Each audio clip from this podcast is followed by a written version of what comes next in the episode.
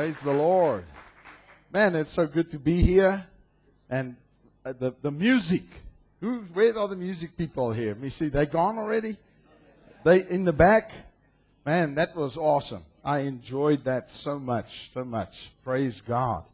Kathy and I just want to uh, just talk a little bit about some of the product that I brought with me. Just this time, I was just able to bring books with me. So I have all four of my books at the back there. Um, Knowing and Experiencing God, um, a book that I really highly recommend for anybody.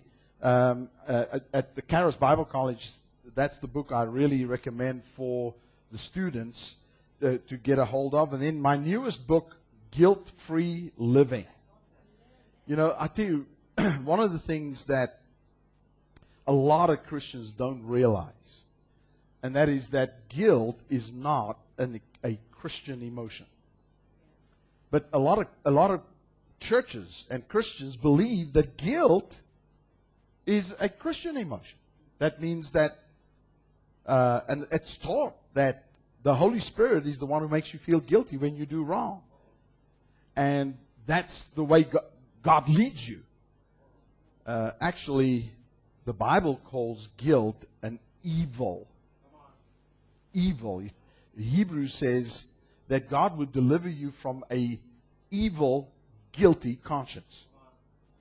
And so, a, a, a, guilty conscience. Now, I'm not talking about being a psychopath. You know, psychopaths have no conscience. So, I'm not saying that we should have no conscience of our actions hurting other people. But having a guilty conscience towards God, as if you have somehow offended a holy God, that's not that's not Christian. And that's not what Jesus wants us to live with. So this is my newest book, Guilt Free Living, and then Discover True Love. This book is a book, it just amazes me how many people will write me and tell me about that little book and it, sets them free. I, we have people who buy them by the dozens and give them away to people. We have we have people who own like a bed and breakfast and they, they, they put they, they put these books in every room for people to go because it's delivered so many people. And then this book is a book Kathy and I co-authored together, uh, and it's Grace and Faith Thoughts. And it's a nice little book that you can just. Uh, it's got you know chapters in there that's a page, two pages long, just a daily devotional. So you're welcome to go and have a look at that. Go also to our our website, um, Kingdom Life Ministries. Dave Basson is kingdom light. but we always get we always get it mixed up. We always get it mixed up. And um, and go to our website. The, the, the, the, the easiest way to get to on our website is just arthurmeintjes.com. And if you go on there, all of my teaching uh, is archived in there. You can listen to anything and everything I've ever taught Uh, a lot of DVDs or, or, or, video on there. Anything else I need to say, Shira? Not? Okay, good. Hallelujah. See, I've got to get the boss's approval.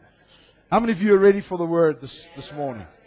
Man, I'm excited to share this word with you because it's the right time because it's right in the beginning of the new year. Turn with me in your Bibles there to Ecclesiastes chapter 3 and I'm going to read there from verse 9 through to verse 11. I want to use this passage of Scripture really just to kind of uh, launch us into um, the, the message this morning. Now, what I'm going to do this morning is uh, I've asked uh, Pastor Tafara if it's uh, okay for me to teach the first session and then continue in the second uh, service. Uh, and, and both of the, the messages will be complete messages, but the one will complement the other. Amen. So if there are, if some of you want to stay for the second service, you're welcome to do that, or they can go and listen to it online, right? Amen.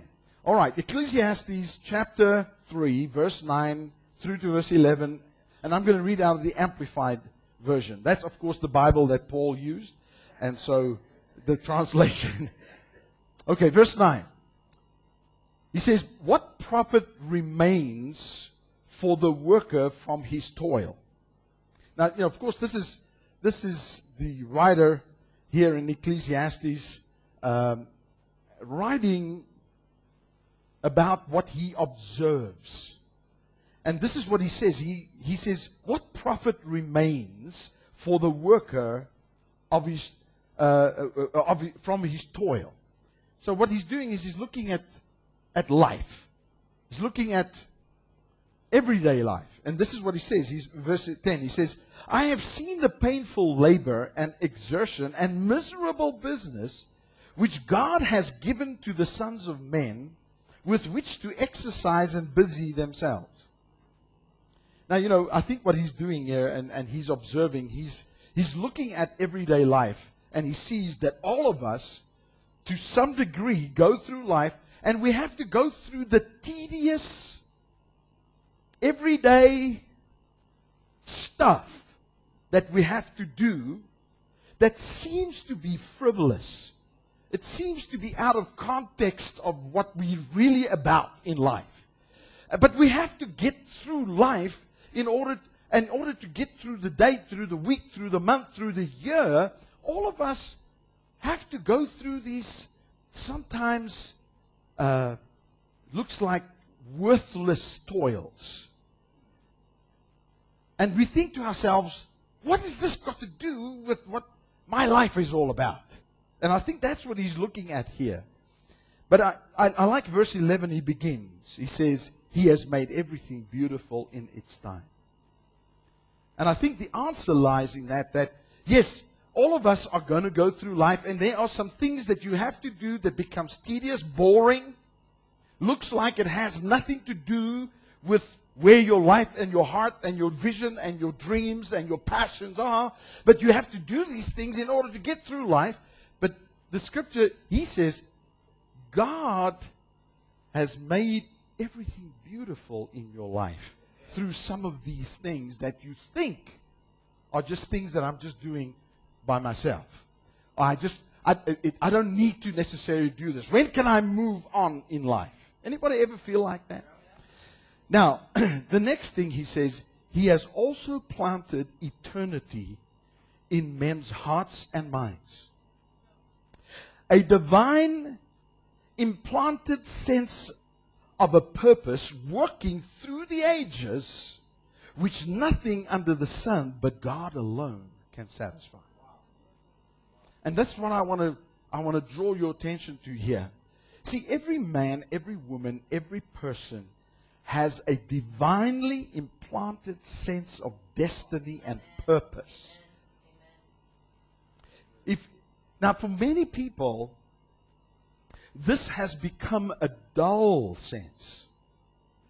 The tedious things that we've done in life, that we are busy with in life, or the things that life has dealt us, the circumstances, situations that life has dealt us, for many people, it's kind of dulled that sense. But if we would be honest with ourselves, we will know that each and every one of us in this room here today, you know deep in your heart that you have a sense of destiny.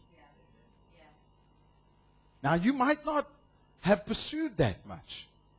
But the truth is that we have this real sense of purpose. You know, we can get so busy with life that we forget that sense of purpose. And you know, for many Christians, and I feel that I need to share this, you know, uh, the, the, first time I shared this message, um, uh, the, the, Lord spoke to me very clearly and said to me, you know, we, we all, we all believers, all Christians here, but not everybody here is called to the fivefold ministry. But for some reason, many Christians feel that, that unless you're called to the fivefold ministry, some, some spiritual gifting, that, that, that, that's destiny, that's purpose, and, and the rest of us have just got to live life. Well, you know, hang on. Let me just say this. Your, your, your destiny your purpose might be to be the, best, the best mother you can be. That, that can be your destiny in life. You know, I take Kathy and myself. I'm, I've, I've, I've always been called to the ministry and, and, and, and to the fivefold ministry and, and teaching. And, but, you know, uh, when we first started in ministry 36, 37 years ago, uh, people would put pressure on Kathy because, well, you know, well, well, well, what do you do in ministry? You know, what do you do? What is your. And then Kathy would, they said to her, oh, uh, Do you teach? Do you, when are you going to teach? And Kathy says, I'm not called to teach. Well, I mean, how can you be in ministry and not teach? Or preach? Or do ladies' meetings? She hates it. She'd rather have somebody else do it. But she ain't. Why? Because she's not called to it. Now, it took a lot of years for her to get to the place and realize that her true calling is her family. It's like the Lord spoke to her one day. He said, I called Arthur to the ministry and I called you to support him. That's her, that's her passion. You want to know my wife's passion? Bring the grandkids around. Now, you know, uh, uh, uh, this is true. You know, you think about vocational calling. Some of you are called to be doctors. Some of you are called to be dentists. Some of you are called to be lawyers. Some of you have been called to, to be an artisan. Because, you know, we don't think that God, that people can really relate to God if, he, if he's a farmer. Think about that. You know, Martin Luther once said, when we pray the prayer, the Lord's Prayer, give us this day our daily bread. Do you realize what that includes? What that includes is there has to be a man who is called to plant the seed in the ground and to tend the harvest. And then to go and to reap that harvest. And then transport that harvest to the silos. And then have a man who's called to the business of milling the corn into flour. And then the man who's got a passion for baking bread.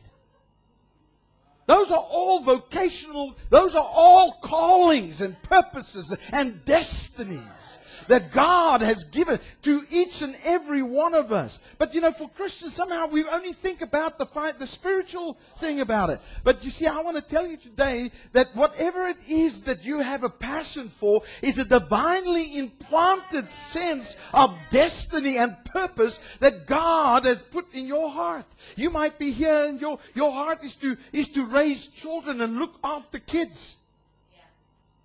I tell you what, I want to put a crown on your head. I can't do that. They tell me to go and go and look after the kids at the. I run away. Hallelujah. Some people are called to be in the law enforcement. What, whatever that is, is God's calling upon our lives. And we mustn't, we mustn't look down upon that. And as Christians, don't think. I have so many uh, women over the years who've said to me, Well, you know, I really want to do something for the Lord, but you know, I've got three kids and I've got to look after them. And hey, hey, hey, hey. Who put the passion in your heart to look after those kids? And go find, go find the bargains for clothing. Who, who, who put that in your heart? That's God. Don't think that you're any less because you can't do some spiritual gifting. Oh, come on now. Amen. See, he says, he's, uh, for me, it's, it's all of us. Now, you know, as much as I can talk about that, I want to I want to go where I feel the Lord wants me to go today, and that is that. Um, how many of you realize that life has many twists and turns? All we all I can I can go back to when I was a teenager and I had a, a sense of destiny. But you know, life sometimes has twists and turns. And sometimes what happens is that um, many things can go wrong. I mean, this, there are many things. There are people. There are events, circumstances that can, that can hinder the purposes of God in your life, that can sabotage the, the, the, the destiny in your life. Um, that can even destroy that, that purpose that you sense in your life. Um, but for most Christians, most of us, when those kind of things happen, you know, natural disasters can come and can really put a spoke in the wheel, as, as it were, in, in, the, in the purposes of where you want to go. Um, you know, uh, uh the, econ- the economy, whatever it can be. And many times, as believers, I believe that most of the time, uh, believers, when these kind of things come, when other people trip you up, when circumstances, the government, the economy, or whatever comes and, and somehow sabotages the, the destinies of our lives, most Christians have the ability to trust that God is able to recover them. Right? I mean, when, when, when things go wrong, accidents happen. Most Christians can stand up and say, you know what, God, I'm going to believe God to get me out of this and to restore my life. But let me ask you this question What happens if we are the ones who have failed? When we have hindered our own destinies and our own purposes. When, when, when we, through our own stupidity, anybody ever been stupid? One, two, three. Amen when we, through our own stupidities, through our own, own uh, misgivings, uh, uh, I could even say through our own sins, have brought and sabotaged our own purposes and God's destiny for our lives. See, this is where I find that most Christians will say, well, I guess I deserve this. I guess that because, you know, there's an old saying that says, You made your bed, now you lay in it. And somehow I find that so many of us, as believers, when we have, as it were, shot ourselves in the foot. And boy, I'll tell you something, I've done that so many times. Right? When we've done that, that's usually where people struggle. So turn with me in your Bible say, Brother, how long do I have to go? Oh, do, till, till? 10 till 10. Oh, man, we've got lots of time. All right. Go with me there to Psalm 103. Now, Psalm 103 is one of my uh, favorite passages of Scripture. And I want to kind of start here, and, and hopefully we'll, we'll get into the meat of this message. But, I, you know, all of us, this, this beginning of this new year, I want to, I want to call this message God is a God of new beginnings. The truth is, today, everybody say this with me. Today is the first day of the rest of my life. Hallelujah. You know, the problem is, is that we get so caught up with what we did yesterday that we forget that today is the first day of the rest of my life. Oh, well, I say, I'm just too old. I don't know if I. Listen, you're never too old. You're never too old. Now, listen to this. Now, David writes here. And, and, and who is David? You know, if there was anybody that could, could have sat back and said, oh, well, I guess I deserve this, then David was the one. You know, most of the time, we, when, we, when people preach about David, we preach about the greatness of his faith, the greatness of his leadership, all that kind of stuff. But, you know, when you look at David, I mean, talk about a guy that shot himself not in one foot, but in, in, in, in, in, both his feet several times. Right?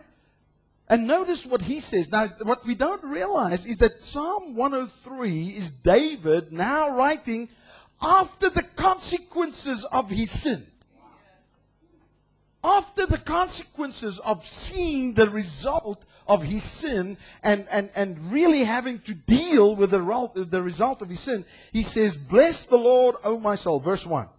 And all that is within me, bless his holy name. Bless the Lord, O my soul, and forget not all his benefits. Hallelujah. I love that. David doesn't say, and forget not, God's watching you and he's going to get you. Doesn't say that. He says, forget not all his benefits. So what David is saying is that as, as we serve the Lord, there are benefits to serving God. Now notice what he again says. He says, who forgiveth all thine iniquities, who healeth all thy diseases, who, re- now watch this, verse 3, who redeems thy life from destruction I'm going to stop there for a moment. Who redeems, that word redeem means to restore to the original position.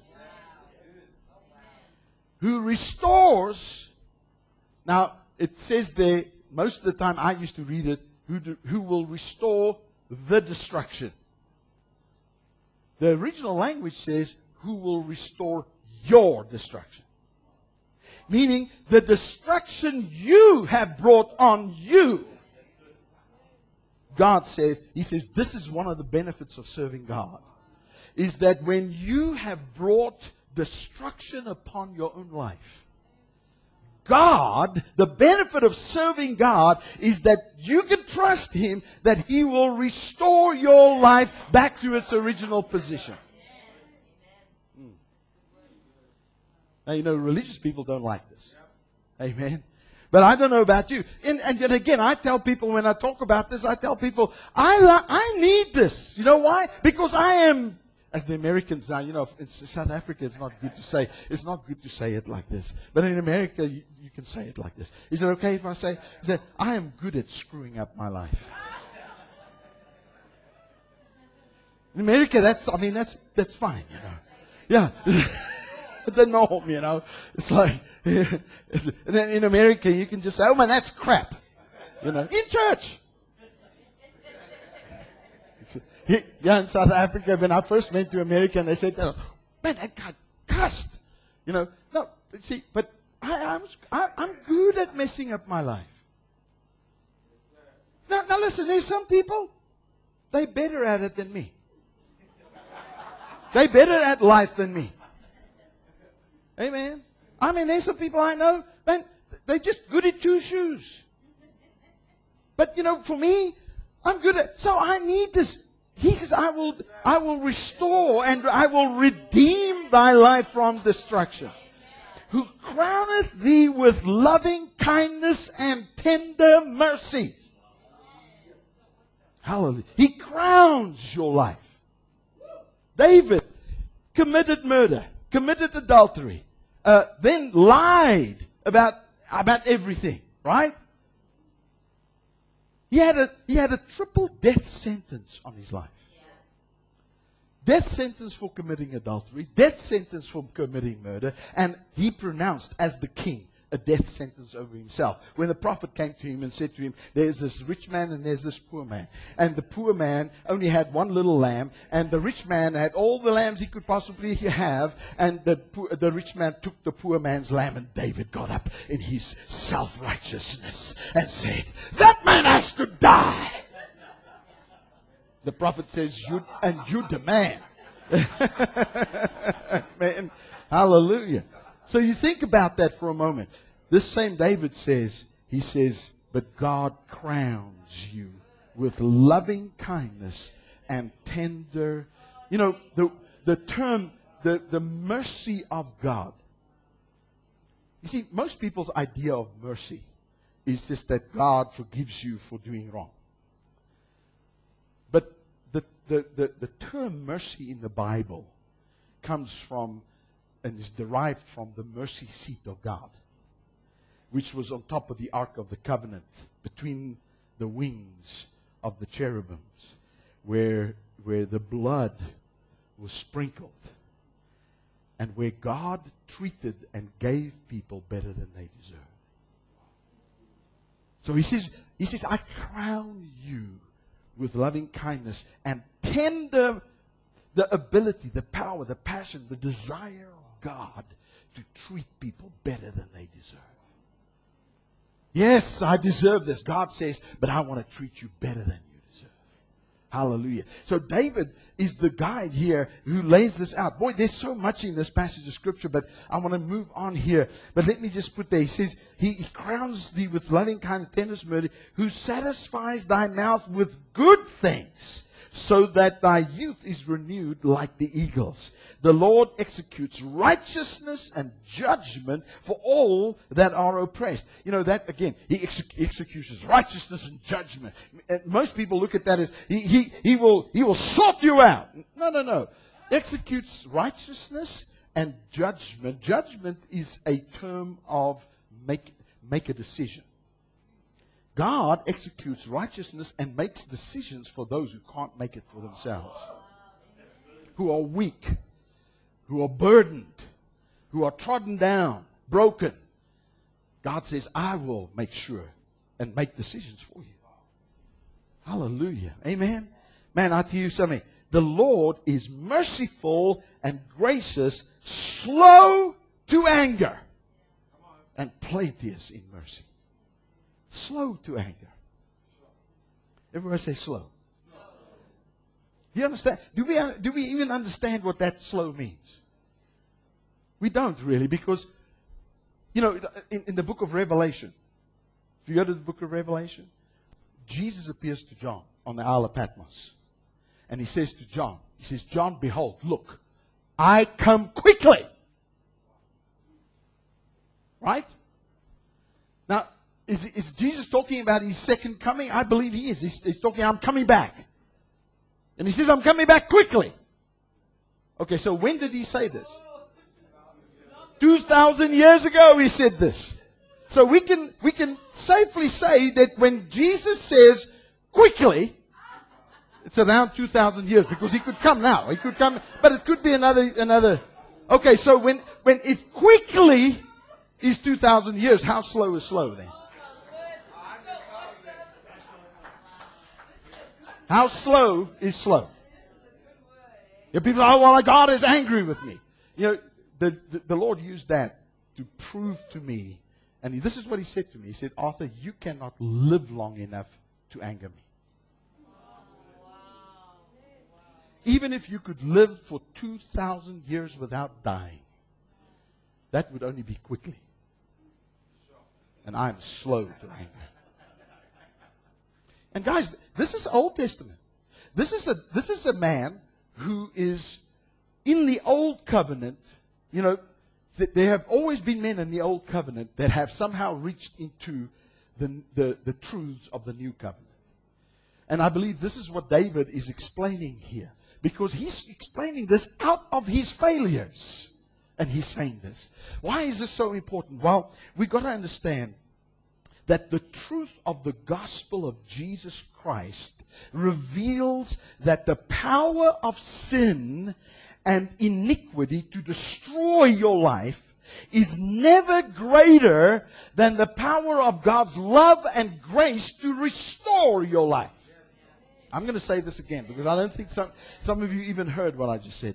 The New Testament, when we go to the New Testament, the New Testament gospel, the gospel of Jesus Christ, reveals the truth that the power of sin and iniquity to destroy you is never greater than the power of God's love and grace to restore you. Never in your life. Turn with me in your Bibles. Let's go there to Romans chapter 5. Romans chapter 5. Now, you know, again, Romans chapter 5 is a, a wonderful passage of Scripture. Uh, in fact, these are all scriptures that should all be interpreted in context from chapter 1. And so we don't have time to get into all of that, but we're going to go in, in and, and I'm going to read again out of the Amplified version because the Amplified is just so, so beautiful in the way that it portrays this passage of Scripture. Now, I want to show you here. Now, you know, most of the time that I hear people preach the gospel, uh, everybody say the gospel. Um, most of the time, I hear people preach the gospel. We, we, ha- we have always been taught to preach the gospel in a sense of if, if, if on this side of the podium, I say that, and, and, and let's say, what can I use here? Don't have to use any you come, you come stand here. Adam, we call him Adam. Okay? You come over here, brother, and we call you Jesus. Okay?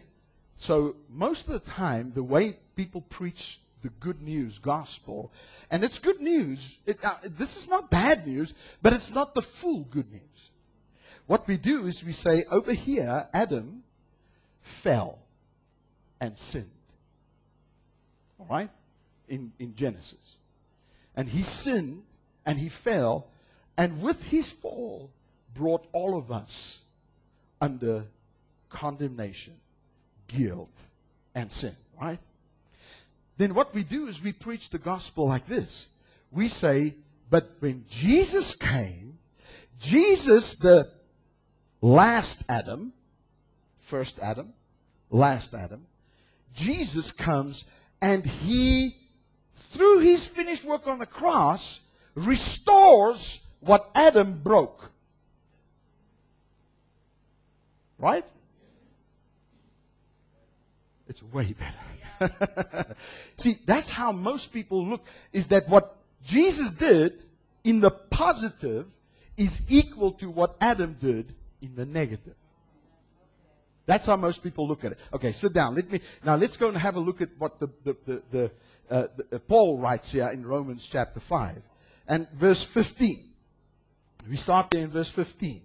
He says, um, "Oh man, should I?" Yes, I'm going to just have to go right there. But God's free gift. Now, when he talks about God's free gift, if you if you look at the, the verses above that, well, you know what? Let's just go to the verses above that. It's verse 14 says, Yet death held sway from Adam to Moses, the lawgiver, even over those who did not themselves transgress a positive command, as Adam did. Adam, now listen to this. Adam, everyone say Adam. Okay, this guy over here, all right? Adam was a type or a prefigure of the one who was to come. But the Amplified says in reverse. You see that there? In reverse. So he says this Adam here was a prefigure of the last Adam, but Adam was in reverse to that one. Meaning, so what Adam did fell here. Jesus did come and reverse that. Are you, are you understanding what I'm saying? He says, in reverse. Amen. You got that? The former destructive, the latter saving. The former was destructive, the latter was saving. Are you guys with me here? All right. Now, verse 15. But God's free gift. Now, what was the free gift of God? Jesus. The one, the, the one who was to come. He says, but, but God's free gift is not at all to be compared to the trespass. Oh, okay. So what he's saying here is that when we look at Jesus and what Jesus did, we, we are not to compare what Jesus did with what Adam did. Are you with me here? Amen. Oh man, I tell you, this is this is powerful if you can get. He says his grace is out of proportion to the fall of man. Oh, hallelujah. So Jesus' work and what he's coming and his work is not to be compared with the fall of man because the grace of God revealed in Christ is out, it says out of proportion. You know, uh, has, has, any of you ever been here to Little Falls? The little, little waterfall. Uh, let's say if you've been to Little Falls, if you haven't been to Little Falls, I mean, it's a, it's a, I mean, it's, you know, when the rain comes, it can be quite a, quite a falls, right? Let's, let's compare that as Adam's fall. But you know, if you go to the, the Victoria Falls, and you take Little Falls, and you take it to Victoria Falls, do you understand that Victoria Falls is out of proportion to Little Falls? So what he's saying is what Jesus, what Adam did over here, the falls of Adam, is not to be compared to the gushing grace of God that is out of proportion to what Adam did. Oh, hallelujah. Amen. Verse, verse 16. Nor is the free gift at all to be compared to the effect of that one man's. Come on now. So how many of you understand? There was an effect of Adam's fall. It affected all of humanity and the world, right? But he says that we should not even compare the effect of this man's fall to the effect of this man's victory. Oh, hallelujah. Let me. Nor is the free gift at all to be compared to the effect of the one man's sin. For the sentence following the trespass of the one man brought condemnation, whereas the free gift following, following, listen, many transgressions brings justification and an act of righteousness. You know, so many of us as Christians, we still live as if the sin we commit is bigger than the sacrifice of Christ. The mistakes we make is bigger than the sacrifice of Christ. You see, when we look at this, verse 17 says, For if because of one man's trespass, his lapse, his offense, death reigned through that one, much more surely will those who receive now, you see, we've got to understand that, that Christ came and did what he did. And when he did that on the cross, he did it for all men. There's not a man excluded from the finished work of Christ. But he says here, each and every one of us must, must accept this truth.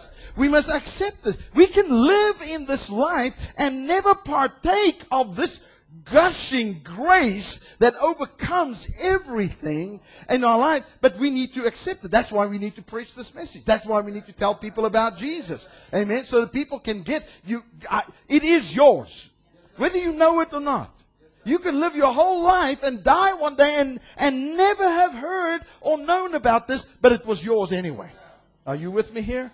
And notice he says, he says that death reigned through that one, much more surely will will those who receive God's overflowing grace, unmerited favor, and the free gift of righteousness, putting them in right standing with Himself, reign as kings in life through the one man, Jesus Christ, the Messiah, the Anointed One.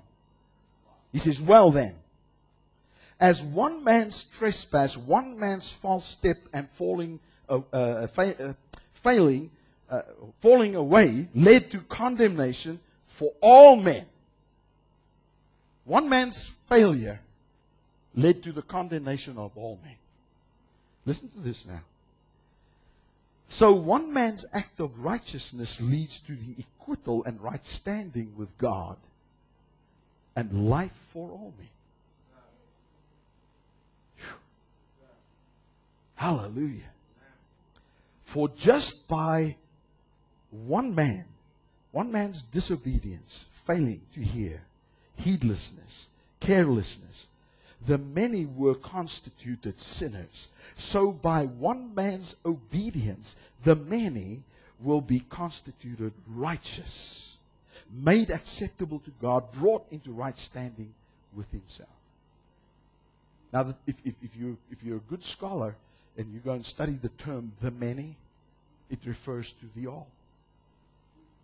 Do you realize that what Jesus did on that cross is set every human being in right standing with God? But not every human being knows that. And not every human being is going to accept that. But the truth is, the good news that we can tell the sinners out there is hey, do you know that God sees you as righteous? your sins are forgiven. That's the good news. Now, verse 20. This is the one I want to get to. This is Paul's declaration. And he says, But but then law came in, only to expand and increase the trespass, making it more apparent and, and, and, and exciting uh, opposition, but where sin increased and abounded, grace, God's unmerited favor, has surpassed it and increased the more and superabounded. Oh, hallelujah. You know, this truth is so apparent in Paul's life. Now, if you, if you go there to Acts chapter, I've got like six minutes left here, so I'm not going to go read all of this. But if you go to Acts chapter 9 and verse 1 through to verse, uh, verse 9, uh, you, you find the story of, of, of, Paul on the road to Damascus. And, and, the, and, and the story there is, is really, I, I'll quickly just read some of these passages out of the, the, the old Living Bible. Anybody remember the old paraphrase, Living Bible? It was one of the first paraphrases that ever came out. I still like it because it, really puts things in simple English. It says, But Paul, uh, at that time he was Saul, Saul, threatening with every breath and eager to destroy every Christian, went to the high priest in Jerusalem. So now here's, here's, here's Saul. Saul is a religious zealot. And, and he is, is very much of what we see in the world today with religious zealots. And that is that if God is not going to bring judgment and justice upon people, then we'll help him out. Amen? We'll help him out. Because, because the truth is, brother and sister, and this is a truth for all of us to remember, and that is, you will become like the God you serve. You serve an angry, judgmental, harsh God. You will become a judgmental, harsh Christian. And so, and so, Paul here, Saul, he he comes from this religious zealot of of law and justice and an angry God. And he was the one who stood by when they stoned Stephen and everybody brought their coats and their, their, their, their, uh, their overcoats and put it, put it by his feet. And he kind of presided over the death of Stephen as, as if we're going to take care of you, buddy. We're going to stone you and kill you because you're, you're, you're an, a reprobate, right? And so now he goes to the council, uh, the high priest in Jerusalem, and he goes and gets permission to not only do that in Jerusalem, but to go now and to go to Damascus and whatever Christians he finds there to destroy them, and if need be, bring them in chains back to Jerusalem to be stoned. And he's on his warpath for God.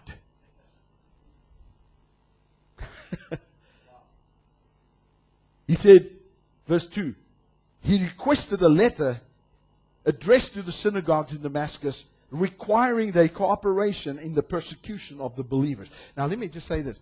Didn't Jesus say, I will build my church and the gates of hell will not prevail against it, right? So, so we know that the church, believers, because the church is not a building, it's believers, this is the church. The church as believers uh, is God's institution. It is God's will. Amen? Now, Saul is going and he is coming against God's will. He's coming against God's institution and the, and, and the church that Jesus said, the gates of hell will not prevail against us. Do you, what does that make Saul? Okay, if you're going to come, if you're going to come against uh, Pastor DeFara's will and intention and purpose, and you come against to destroy that, what does it make me? An enemy. He's an enemy of God, even though he thinks he's doing God's work.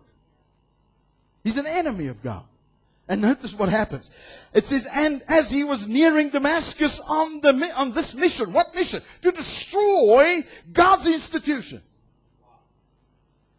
it says, Suddenly a brilliant light from heaven spotted down about him. He fell to the ground, and a voice saying to him, Saul, Saul, why are you persecuting me? Now, can you, can you put yourself in Saul's shoes? Your understanding, your understanding of God is that if you come against God, God's going to take you out. And if God doesn't do it, he'll send Saul to do it for him. That's his understanding, right? So now he's on the road to Damascus. A light shines from heaven, knocks him down. A voice says to him, Saul, what are you doing? Why are you persecuting me? I put myself in Saul's shoes. I see Saul, Saul laying on the floor saying, Oops, I'm in big trouble now. See, because he understands, according to the law, ignorance is no excuse. He can't say, Well, I didn't know. It's, it's too late. I'm sure he's laying there thinking to himself, I am only going to be a little wet spot here. Because God is just going to kill me right here now. He's just going to fry me. He most probably said to his friends, Guys, when you get home, tell my mother and my father I say I love them. You know, he's already greeting his family, right? But what happens? He comes face to face with the grace of God to restore him. And the Lord says, Get up! But well, first he says, Who's speaking? He says, I am Jesus, the one you are persecuting. And so he says, Now I want you to go and get up now, go into the city. Go into the city. Wait my further instruction. Now you and I now, we live on this side of the cross. We know that that Paul wrote two thirds of the New Testament. And so what, what I see here is that that God's grace took a man who was his enemy. And when Saul, see, Saul never recovered from this incident. And that's why when he writes in Romans, he says, when sin increases, thank God, his grace superabound. See, on the road to Damascus, sin was increasing. And Paul's experience was that where sin was increasing, God's grace was superabounding. I like, I like what the, the, uh, the J.B. Phillips says. Yet though sin is shown to be wide and deep, thank God his grace is wider and deeper still. Listen, I want to tell you today that you might look at your life and you might look at where you've come, and you might look at all the failures of last year or the years before that, and you might you might say, I don't know if I'm ever going to fulfill my destiny or my calling or my desires or the dream. Anybody here have dreams for your life? I, am I ever going to get there? I want to tell you, listen, where sin has increased, God's grace you might look and say, man, this runs deep. This, this, this issue I have runs deep within my family. It runs deep within my culture. It, it runs deep within my society. Uh, but His grace runs deeper still to restore your life. Hallelujah. Hallelujah. Let's all stand together. Thank you, Father. Thank you, Jesus. Man, I hope this is an encouraging word for you today. Praise God. It encourages me. Father, we just thank you. We just honor you. We just praise you. We, we, we are just so overwhelmed with the depths of your grace, your loving kindness, your mercy. Father, thank you that in the beginning of this year, 2018, we can stand together, brothers and sisters together, and thank you that we have a future we have a destiny. We have a purpose. And Father, you are the one who will make sure that the purposes of our lives, which you have implanted in men's hearts and minds, will be fulfilled. Father, thank you that nothing we've done will be able to destroy what you're capable of doing in and through our lives, Father. We look forward in this year to seeing more of our dreams come to pass, more of our purposes fulfilled and our destinies accomplished. In Jesus' name. Amen. Amen. Amen. Hallelujah. Pastor. Praise the Lord. Man, that was awesome. Come on, you can do better than that. Let's give Jesus the praise. Thank you, Lord. Thank you, Jesus. Man, wasn't that good? Someone came to me uh, a few months ago and they said, You know, Pastor, I, I used to go to a church where it was works, works, works, and 90 times 90% of the times we were singing or doing anything, it was fighting the enemy. And never catching the full revelation of the goodness of God and how His grace is superabounding, goes beyond your faults and the law. And this is refreshing. Amen. Amen. Well, we love you and God bless you. And remember, we're going to be meeting tonight uh, for prayer at 5 p.m. Look at your neighbor and tell them 5 and not 6. Okay, we're going to be meeting earlier uh, than normal because uh, we need to fix the venue for tomorrow. We have another event coming up, but we love you and God bless you. If you're visiting us for the first time, be sure to grab a cappuccino next door and uh, we want to just have a chat with you and welcome you. We love you. God bless you. And remember these words from 2 Corinthians 5, verse 7 For we walk by faith and not by sight. We love you. God bless you. Greet three or 30 people. Tell them you love them.